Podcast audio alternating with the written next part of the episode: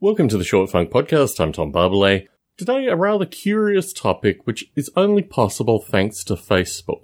One of my Facebook friends posted that he had recently changed a medication. It was a blood pressure medication because he was suffering from a dry cough. I take this medication. I take this medication in large part as treatment for my migraines, which are in large part stress related, which in large part are due to blood pressure.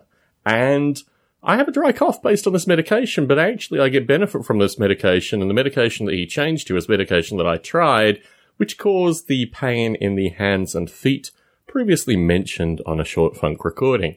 What came through this was an interchange of a number of people who I know through Model Rail Radio primarily, although many are listeners to my other podcasts as well, who are all taking this medication.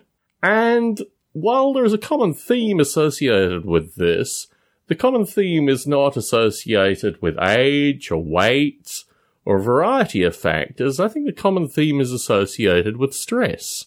And one of the things that I find about our contemporary political system is there's no way to have a meaningful discussion associated with what stress in the society is about. For me, stress is directly correlated to the notion of exponential growth that the stock market requires.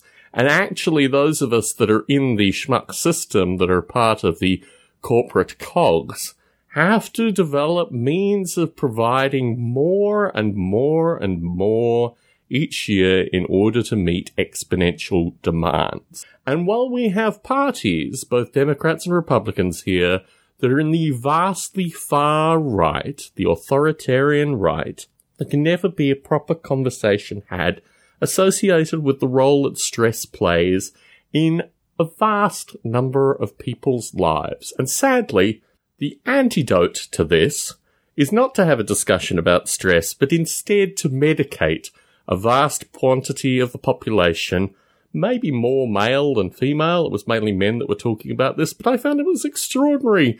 Across the US, how many men are all taking the same medication? What was particularly curious is some took it in the evening, some took it in the morning.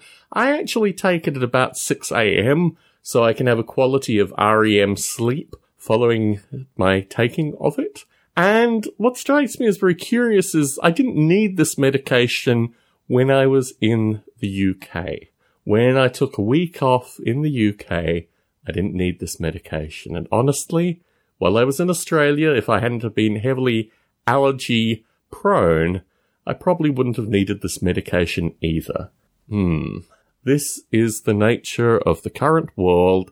It's impossible to have a conversation about this thing when the corporations run every aspect of it. And what I find particularly curious is when I was, I don't know, sometime in the mid 80s, which would have put me around 8 to 10 years of age, I started to follow news stories about how people were dying in their 40s. Men in particular would drop dead who had worked in corporations their entire lives. This was a news story that stopped being reported on. However, anecdotally, I've heard from a number of friends whose fathers have dropped dead in their 40s and early 50s. Corporate men, long-time corporate men, dropping dead before they reach retirement. This strikes me as a possibility in my own life. And when I look at the impacts of my life, the choices that I have made, particularly with regards to the kind of work that I have done, I feel very stupid in this light. Tom Barbalet in San Jose, signing out.